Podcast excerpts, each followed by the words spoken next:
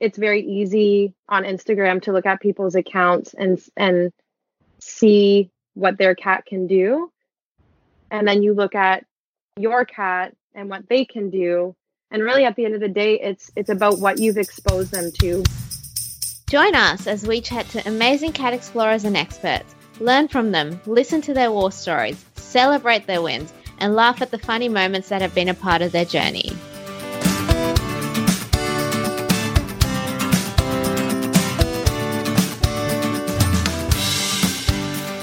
Welcome to the Cat Explorer podcast. I'm Asara.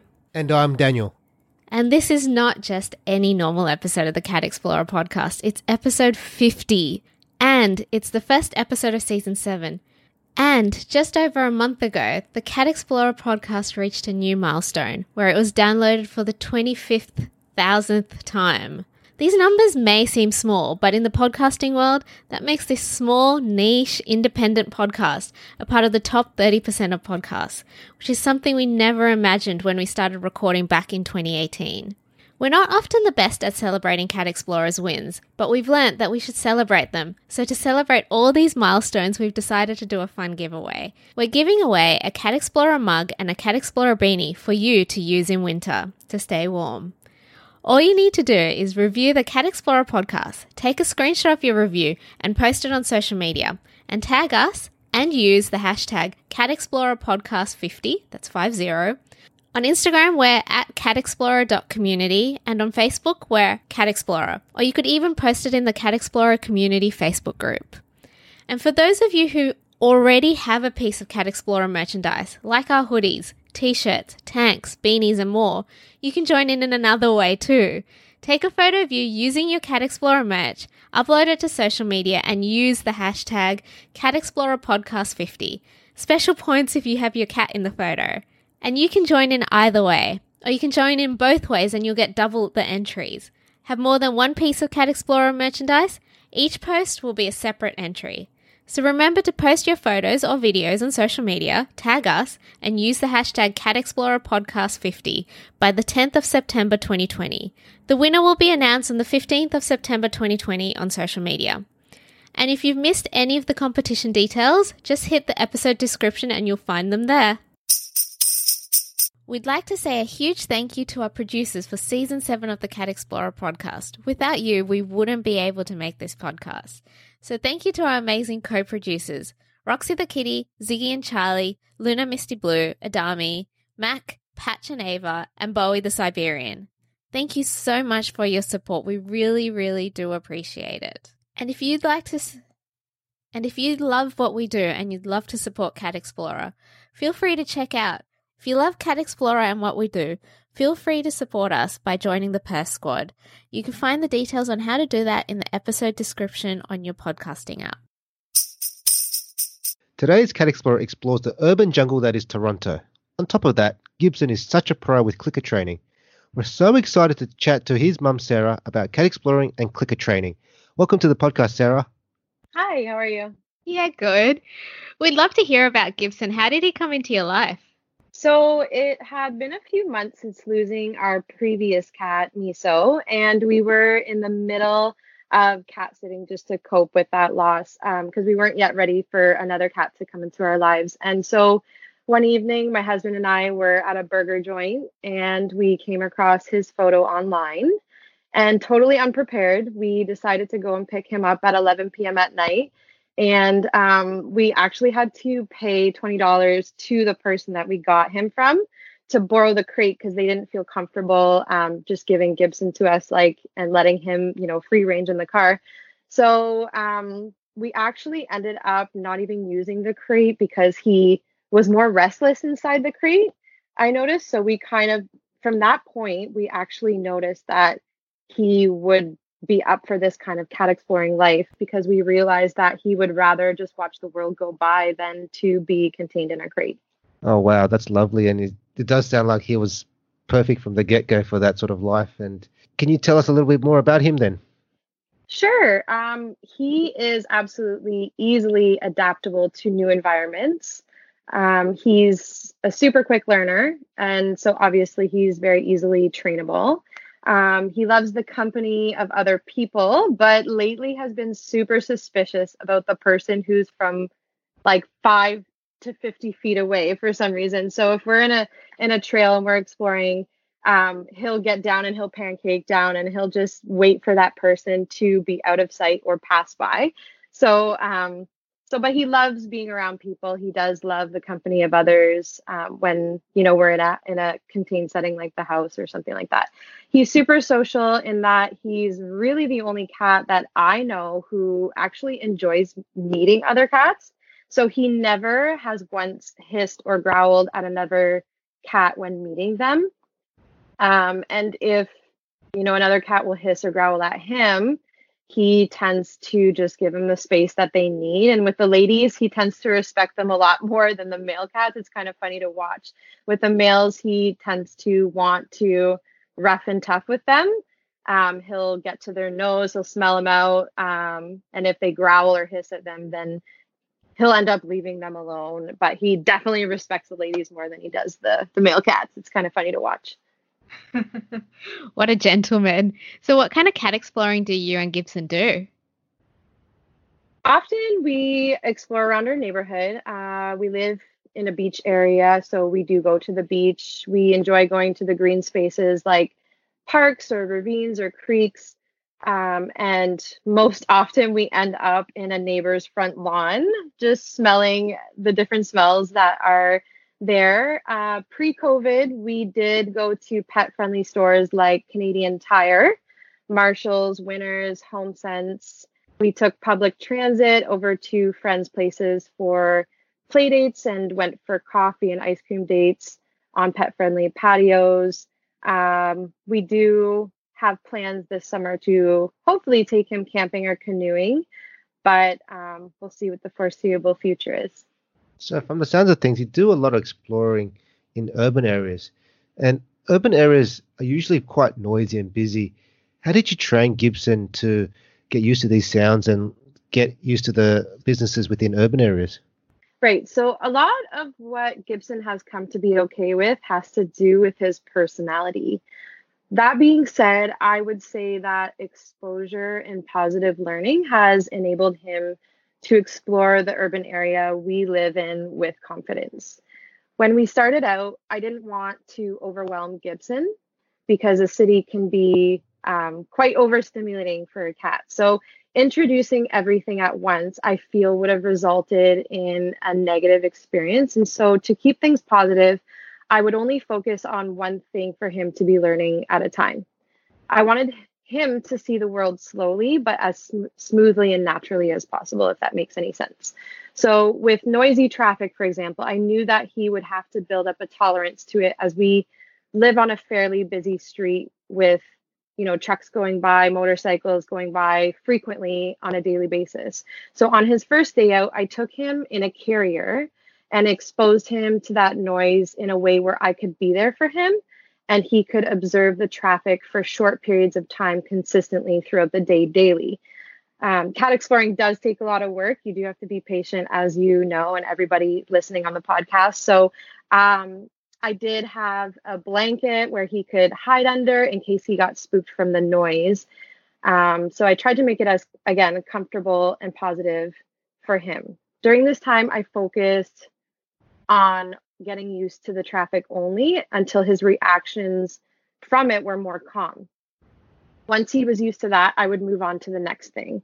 And for Gibson, the next thing was creating actually a safe space. So before we could actually find a harness that fit him properly, I would spend every day with him on the porch, giving him treats and just being with him as he kind of explored the new smells on the porch. I did this because once he was on the harness, I wanted him to be able to go somewhere that he felt safe. So um, once once he was harness trained inside, and he was mildly reactive to traffic, and he had a safe place, um, we were ready to go on adventures beyond our front yard.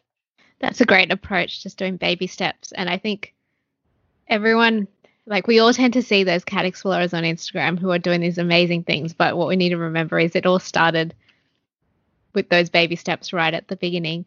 I wanted to circle back to something that you mentioned. We are recording this in May 2020, so we're right in the middle of um, self isolation or whatever you want to call it for because of COVID 19. But um, you did mention that you go to a lot of pet friendly, cat friendly um, stores and indoor locations. How do you go about finding a lot of those places and knowing that they're cat friendly? Anytime I go to a store where I think that I might be able to bring Gibson, I will approach management and I'll just mention that I do have a cat and I would like to practice bringing him out more so in the winter months and obviously throughout the year, just being able to bring him as we run errands every day and practice his time in stores. Um, so I'll I'll get the answers straight from the horse's mouth, as they say, and uh, I will ask if we are permitted to bring him into a store. And so often the rule of thumb here in Toronto is that if there's no food around, it's pet friendly. So with stores like Winners, there are there are aisles with food and they are permitted to go in the store. They just have to avoid those aisles, if that makes any sense. Oh, that's a really good point because um I wouldn't have thought of stores that have food in them. So that's a really good idea. And like for example, here in Australia, we've got a home improvement store called Bunnings, but they have cafes in there. So like what you would do is just make sure that if you're going to go to the cafe with your cat, make sure they're cat friendly as well. We um, also find that when we do approach management, we will say something along the lines of, "We have well behaved cats who are harness trained. They'll be on a leash. Most likely going to spend most of the time in their backpack. Are they allowed to come in?" And I think that kind of helps them feel a little bit better. And if if they still seem a bit if like if they've got a lot of dogs there, we might just say we'll stay away from the dogs so that you don't have an incident because we just need to remember that those businesses, they're businesses at after all, they don't want their other patrons to be disadvantaged because you've brought your cat there and you end up with a cat fight or something like that. So I think it's something to bear in mind. Yeah, it's got to work for everyone, and you know everyone wants to have a good time. Right, and I and I think as we're um, although it's a big community, I think we're still new to a lot of people. So initially, my reaction to someone who tells me that they're pet friendly, but my cat can't come, initially I get my guard up and I just want to say, well, why not? Why can't that happen? But I think if we approach it, like you say, by just educating people and letting them know, hey, I have a cat that is actually able to adapt in a lot of different kinds of environments, that has actually been to the pet expo with thousands of dogs around him and has remained calm, um, then I, I actually start to see their tone shift in in being able to accommodate Gibson. So I actually had this experience with someone at a patio down by the beaches and I I did want to to kind of just question their authority and their you know their their ability to say that my child is not welcome in their space basically and but um, when we backtrack and we remember that not all people see cats the way we might see them then I think that we take that different approach and the reactions are a lot more understanding to accommodating him. So the next time we go to this patio, I have informed them. I said, you know, if we call you ahead of time, because that's a very good point too. If we call you ahead of time, we let you know that we're coming and you seat us in a corner where we can kind of control any reactive dogs that might scare off any patrons, then is it possible for me to bring him? And then they were just totally like, yeah, for sure, that works. We can do that. And I just mentioned to them if it does get out of control, we are willing to leave.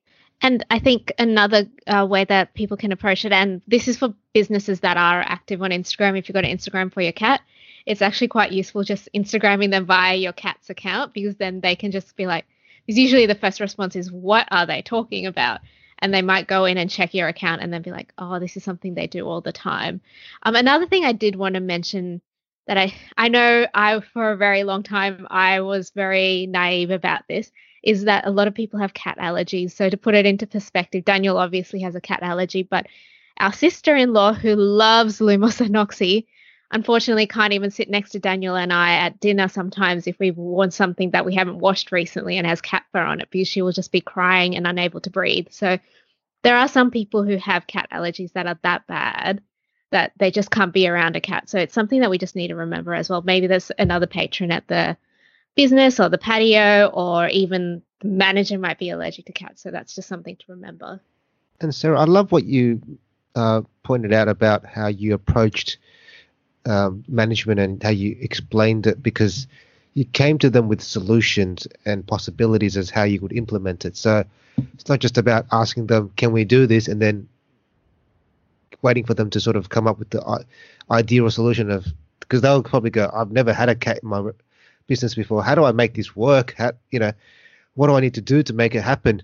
Whereas if you tell them you can do this, you can do that, and then they can sort of then go through those options and see what works for them and understand how they can be implemented. It makes their job a lot easier. It's about lowering that barrier to entry and making it really a, a non-issue for them. Like so, it's not very hard to implement. Doesn't impose on them in any way, but it'll you know get them some you know a, better appreciation of what we do and how we approach things and what and you know it gives us a great time as well. So I think that's a great point that you make. Now you also mentioned before about the exploring that you do in the urban environment and you talked about public transport. Can you talk us a little bit through, about Gibson and public transport? Sure. So when I first started cat exploring, uh, Gibson was he took to the car really quickly. So he was comfortable in a vehicle right away. So I didn't I waited a few months before introducing him to the bus and the subway because I wanted to make sure that his reactions to obviously the traffic and the noise of trucks and transports and even fire trucks and ambulances uh, would not make him panic. Once he was okay with all of that, I was confident that he could undertake something like going on the subway because when you go on the subway, it squeaks a lot, it makes loud noises. Obviously, it's underground, so there's no way for him to escape because I feel like cats like to know that they can go somewhere to hide if they're panicking. So it obviously also helped for him to be comfortable in his backpack. We needed time for him to be okay with other things before going on to that big journey. And I'll admit I was really nervous about the subway because it had been something that I never heard anyone else do. I'm sure there are people out there that do that, but I I wasn't connected with anyone in the community that had tried it before. So I was basically going on territory that I knew nothing about. Yet I was confident in his behaviors and personality and abilities that he would find a way to work it out and hide in the backpack if he needed to. And it ended up going perfect. There was there was no issues. He was on the bus. He was actually pulling me because he wanted to go and see everyone who was on the bus. And when we got to the subway and the streetcar, it was as if he had done it every day. That's so awesome. Just um for terminology sake, because I think everyone calls a subway a different thing. Is that like a train or is that like a tram? A streetcar is a tram. Or yes. is that is that streetcar is a tram? Um, and then the subway is the underground. So mm-hmm. like a train, I suppose. Yeah. Right. But, yeah, because I think everyone uses different mm-hmm. terminology there. That's really interesting because I would have imagined they'd be quite screechy. So he must have done really well with the noise. He did for sure. I just want to remind everyone that um to check your local regulations and rules if you are considering this because it does differ from state to state or region to region. Yeah, definitely. Even potentially within Canada as well. Like for example, in Australia, in Sydney, you can take your cat on a ferry, but you have to get permission from the captain we we're yet to do this because I still can't figure out how to get to the captain before getting on the boat with your cat. I haven't quite understood the logic there, but they might just just check with your local um, transit authority and they'll be able to give you some details. You might have to explain to them once again that your cat is harness trained and well behaved and all that stuff as well. But so you've actually met up with a few cat explorers recently. How did you go about organizing that, and how did the, all the kiddies react? Right. So another local cat explorer, um, her Instagram handle is Life with Lou the Cat. Um, we often get together for exploring beyond the house. And so Lou's guardian, Jen, had discovered this brewery called Black Lab Brewery that is pet friendly. Primarily, dogs go there. And to my knowledge, cats never had entered in that brewery. And so I think a good point to make is that pet, pet friendly doesn't always mean that cats are included in that. And so we we actually confronted them and just made sure that they were okay with this before we stepped in. Um, and we found that they were super accommodating in welcoming our cats to come and hang. After confirming that they were welcome, Jen had invited theoretically Teddy and I to join her and her cat Lou, along with some friends with dogs, to hang out at this brewery run one night. And so that night, we ended up speaking to management and telling them about the Cat Explorer community and presented them with this idea of a Cat Explorer gathering. And surprisingly, they weren't really shocked. They actually were excited, which was such a great reaction to get from someone because most often we're sitting here educating people and, and confirming them that it's going to be a fun gathering, that it's not going to be a bunch of cats tearing each other apart. And honestly, they were prepared for whatever was to happen, regardless of that happening or not. So we worked out this gathering would be best on one of their less busier nights, since um, they wouldn't they wouldn't have as many dogs that would be around to frighten the cats. And the staff had also let guardians know at the door that many cats were there that night. And if they did have dogs that were reactive to the cats, they were advised to maybe come back for another night. So they were fully able and willing to accommodate us all, which is really helpful. They had sectioned off an area for all the cats to hang out in that had a gate so that if dogs were there, they couldn't enter through that gate. And we honestly had such a good night. Most of all of us cat parents were so anxious about this happening because who knows who knows in this world how 11 cats will react in one tight space together. I haven't really heard that happening. So we were we were all very anxious, but it ended up being good until we decided to take that Instagram worthy group photo. And I won't name any names, but one cat decided to jump off because they were too close for comfort and jumped on top of a table and then ended up breaking a glass. So it's funny because the staff was joking when we entered and the staff was just saying, I'm just waiting for something to break. And I was like, nothing's will break. Come on, have faith in us. And at the end of the night, before we were all about to leave, one glass broke, but they were so happy to clean it up and help us. But we, we were, we were thankful that that happened at the end of the night because as funny as it is, all the glass had shattered over the floor and they didn't do a fantastic job in cleaning it up. So we were all terrified of glass possibly getting in their paws. And that kind of ended the night, but it was kind of perfect to go out with a bang. And it was nice to know that they were so willing to help us clean up and they actually welcomed us back again. Wow, I have I just have to say like they really do you mind actually mentioning who they are again for everyone in Toronto? Yeah, so they're they're the Black Lab Brewery. Because they did such an amazing job of it, like um making you guys feel welcome. Like so I usually find that craft breweries are really open to cat explorers. Like we've been to a couple and usually I'll like because you um the ones some of the ones that we've been to they'll have a door person. I'll go up and I'll be like, So we have something weird. We've got cats. Are you okay with us coming in? But it's amazing how they actually had a gate up for you. I love that they were telling the patrons who had dogs that there were cats there and stuff like that. That's amazing. Because um to put it into perspective, usually when we have organized events for cat explorers, we've actually taken out insurance and talking to the insurance company and trying to explain what's going on is quite hilarious. so like it's amazing how they did such a good job to help you guys and I think they should be celebrated for that.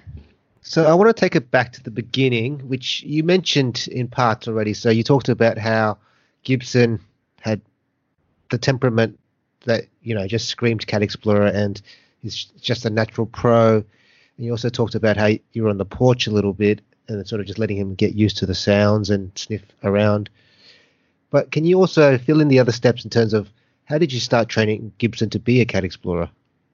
A lot of my answer does circle back to that question in exposing him to things very slowly, but also letting him choose for most of our exploring where to go and what to see and what to do because this was more of an uh, of an adventure that was for him and I was kind of tagging along. So I kind of it kind of circles back to being, you know, a positive experience for him, especially in the beginning and just letting him figure out the world for himself.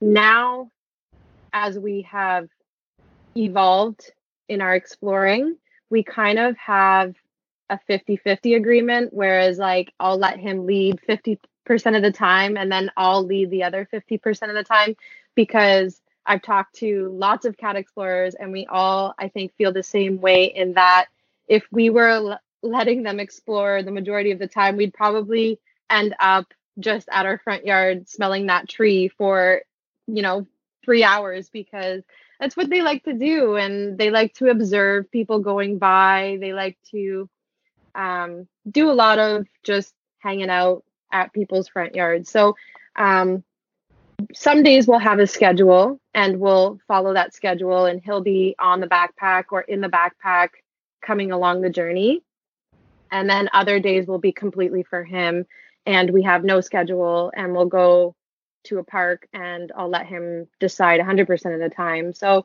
I think it's all about balance. I love the point you make about the balance because it's as much as you want to say it's for the cat and you know for their enrichment also sometimes from the practicality perspective like you mentioned you just want to be able to take them with you if you need to run an errand like and it's still enriching for them but yeah it's a little self-serving as well to try and run an errand and but they'll get out and about. They'll get to you know smell you know fresh air outside and see a few things that they would normally see. Get a car ride out of it, and that's you know that's that helps you to get your errand done. Great. There's other times where I know, for example, Sarah's taken the cats on a walk and she sat next to a bush for half an hour while Noxie eats the bush and sniffs around in it, and you know that's definitely that for them. Like no one, I don't think any adult necessarily wants to just sit next to a bush for half an hour, but so it's it is a balance and it's a little bit of give and take, and ultimately it is about their enrichment. And baby steps is the way to go. Definitely, like it doesn't happen overnight, and you do need to find what they like and what they enjoy, and allow them to lead you to an extent. Because yeah, we've tried things that haven't worked out, and we're going okay, they don't necessarily love that, and yeah, we've tried things and then gone, yeah, this is their thing. They really love it. So you just have to find that and take it slow and steady. Mm. Right. I think I think realizing a cat is just not a dog will help you to explore with a cat. And people will often ask me, well, does he walk like a dog? And my response is always, well, he's not a dog, so definitely doesn't walk like a dog.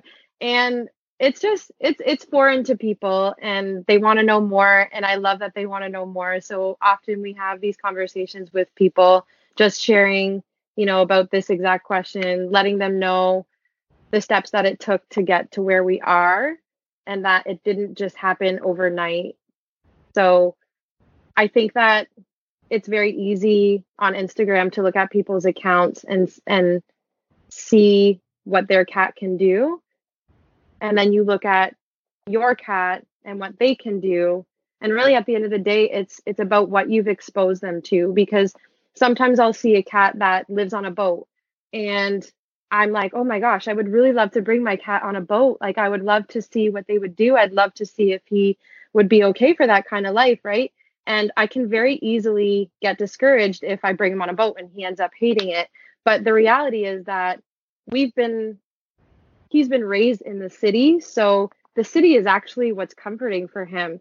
And I was just telling um, Zeddy Cat the other day, we were talking about this thing where I went to a trail and often most cat explorers will be like, my cat loves a quiet trail. This is amazing. We need to be in quiet spaces. But Gibson actually finds comfort in the traffic. He finds comfort in the noise. So when it's quiet, I feel like he's skeptical skeptical, sorry, about the things that might be hiding behind the bushes or the trees or that noise far off into the distance that he can't actually see. So the other day we went in into a trail and a train came by, but he couldn't see where it was. So it scared him. But a train can go by two meters in front of him and he'll sit there and not react at all. So it's it's just funny, you know, in terms of what you expose them to and what they're okay with because of that exposure. That's so true. And their personalities as well. Like we I think we expose Lumos and Noxie to the same things because we take them to the same places, but Lumos would much prefer to go to a cafe and go up and say hi to everyone. Whereas for Noxie, she would much prefer to be on a hiking trail. And that I think maybe this is because it's Daniel's least favorite thing to do as well, but Lumos would hate to do that too. So like it's I think it's also just depends on their personalities as well. So you and Gibson spend a lot of time working in clicker training. What kind of behaviors can Gibson do? So um, Gibson can sit, he can lay down, roll over to the left and to the right.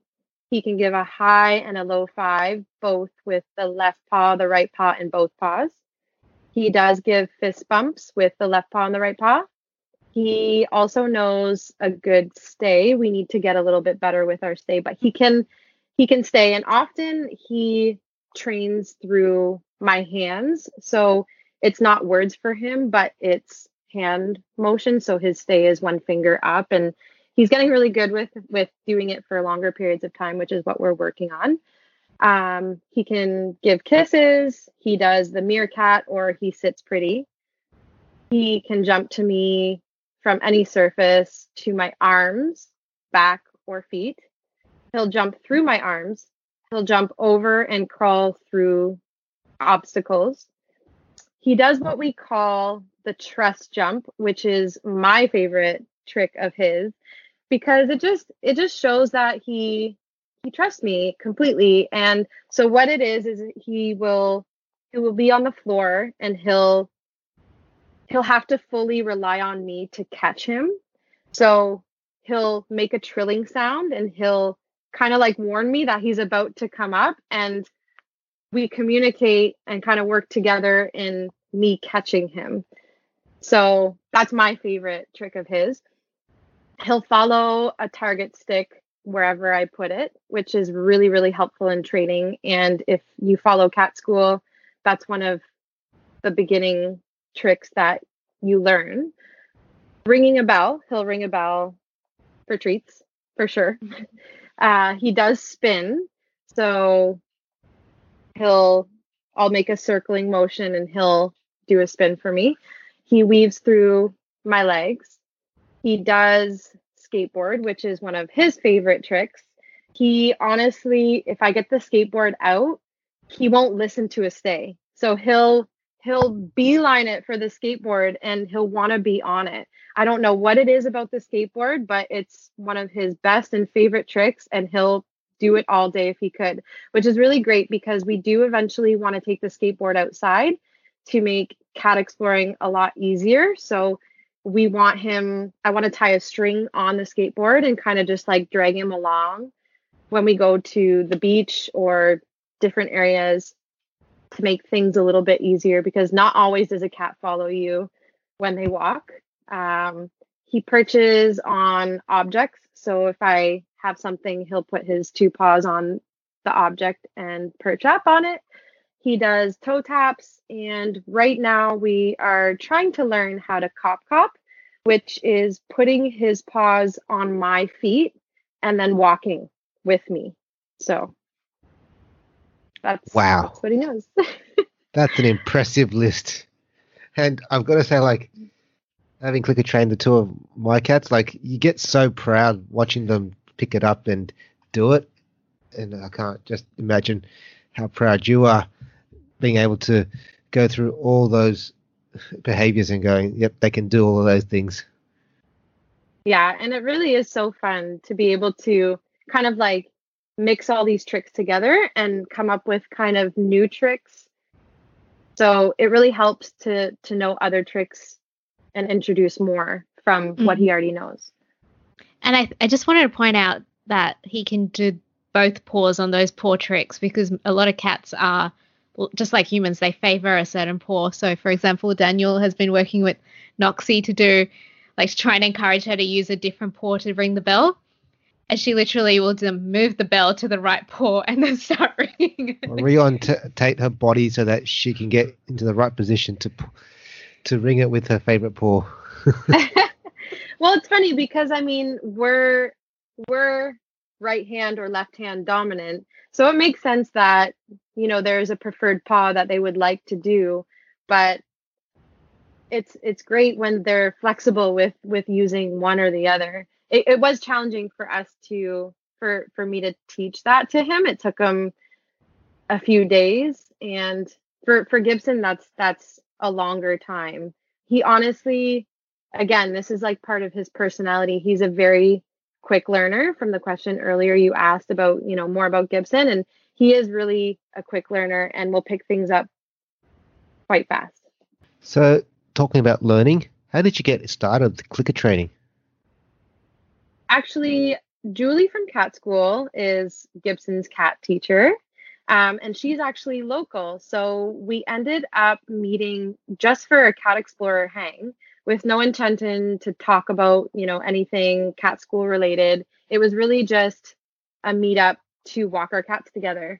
And before heading home at the very end of our hangout, I asked if I could just purchase a clicker from her directly rather than order it online. So she took it out and we got talking a little bit about training with cats.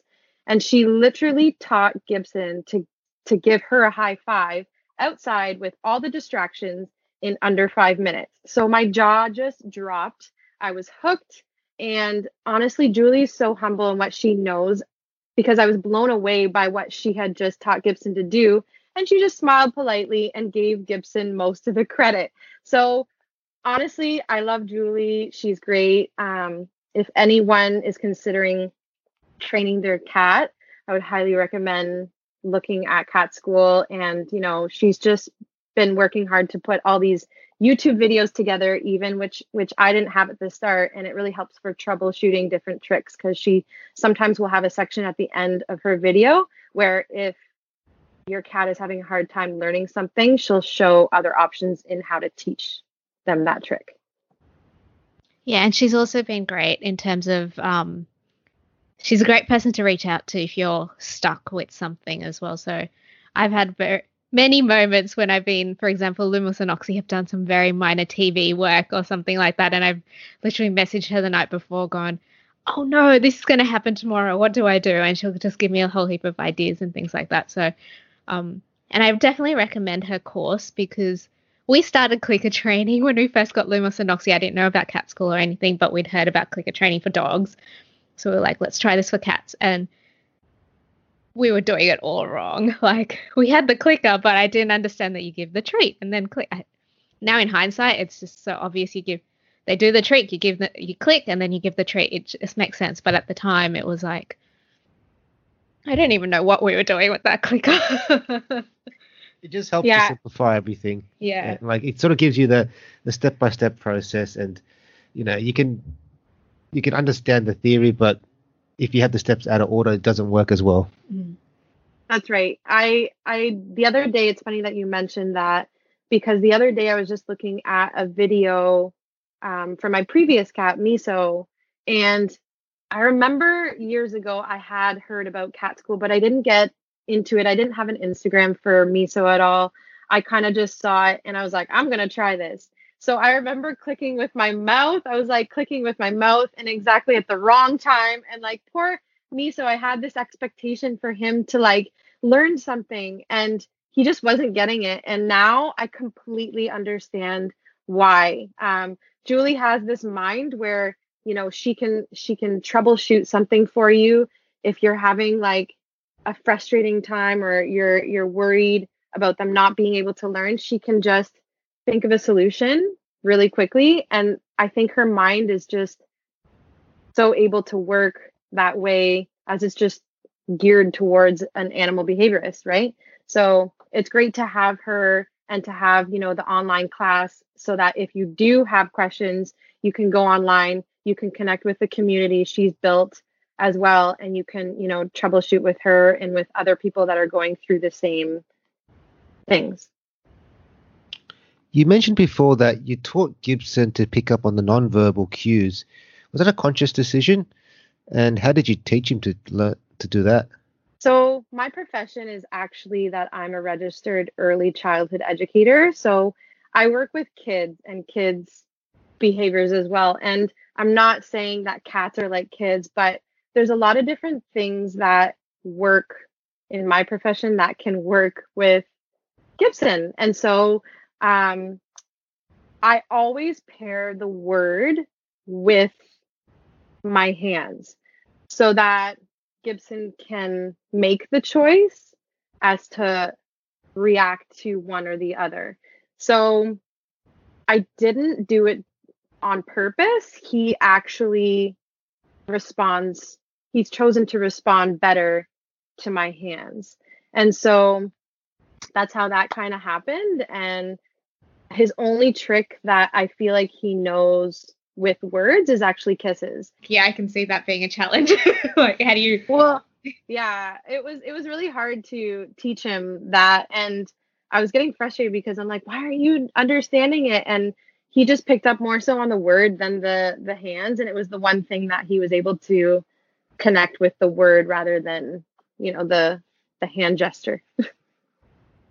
Interesting that you say that. And I suppose the words and the non-verbal cues, all they all they are are cues for them to do the tricks. And I actually have now, thinking back, found that with Noxie, for example, like sometimes I forget to say low five, and then I stick my hand out for the low five, and she'll do it anyway because she knows she's been conditioned for it. And sometimes, you know, with the weave, I'll point the target stick without actually saying the words we normally use to weave, and then Lumos will go through regardless because he's been trained now. But yeah, it's for us. It's probably not as clear in that sometimes I do forget and he won't do it, or sometimes I do I say it and then that's what makes it happen. So it's just all there, I suppose, to allow them to perform that trick and get the cue from us. And I found it really interesting what you said about like yes, children are not cats, like they but they there are some there are some ways that they do learn similarly as well. Like for example, um, everything that's going on with COVID, we've been doing a lot of suggestions on what you can do with your cat while you're at home. And my friend who's got a one year old actually messaged me. She's like, I'm actually copying your ideas for my one year old. So there are, I think there are, like there are with dogs and cats, they are very different, but there are areas where they can interlink. So one thing I really did want to ask you about was do you use clicker training while you're cat exploring? We do. We have a few times, and um, we've noticed that the stay that he knows is actually really helpful when, you know, we we are going somewhere and he's on the backpack and we need to be at point B by a certain time, and sometimes he'll pull to get off because he sees something or he wants to smell something, and so if I tell him to stay and I put that one finger up, he will often listen, but not always will he, because it, it can be hard beyond the house for them to respond to training because there is so much going on. And we are trying to get better with that because now that it's warmer, we're able to be outside more often. And sometimes we'll go to, we have a couple photos of us at Canadian Tire, our local um, tire store. And we went there purposely because we wanted to practice this skill beyond the house. And so we were in the middle of this area where people were walking up to go to the store on the escalator. People were going through the doors to go to another store. So there was lots of, of stuff going on around us. And he was able to do his tricks quite well. And I was pretty impressed. So I think this summer it's going to be one of our goals to be able to work on that more outside so that I can condition him to learn better as we are exploring. So we're working on it. So, Sarah, we're coming up towards the end of the podcast, but before we let you go, we're going to go through our final four questions. With the first one being, what is one piece of advice you would give to new cat explorers? Honestly, have fun. The last thing that you want to do while being out is to put pressure on yourself and your cat by looking at other cat exploring accounts and wanting your cat to be like them. I would say always make every effort to let your time together be positive because I do feel that cats are great at remembering and holding on to negative experiences, which might render them fearful of certain circumstances and situations as you explore outside. Um, and the final would be just listen to your cat and enjoy seeing the world through their lens. What's been the most entertaining comment someone has said to you while you've been out and about with Gibson? So somebody actually had barked at us once, and I think they were trying to imply that Gibson was basically a, a puppy cat. And it just caught me off guard, and it's never happened to me before. And nothing else was said beyond that point, but they just, you know, started barking at Gibson. And I just kind of gave him this look, and they just kept walking by, and no explanation was given. And to be honest, none was needed. We both separated and went our different ways. And I had to laugh about it, but I think it was one of the most odd things that happened. That is a tad odd. What cat explorers inspire you? There are so many, but I decided to answer this one by focusing on accounts that have helped us to begin where we are now. So, in the exploring aspect, Cash Me Outside was actually the first account that we ended up reaching out and asking about harnesses and how to begin cat exploring. So before we even had Gibson, we just started talking to her about where to start. And she was, and we still have maintained our relationship throughout all this time. And we just love their account. So Cash Me Outside is one. Um, for training, obviously, cat school, we don't need to go beyond um, that because we've already talked a lot about her tonight.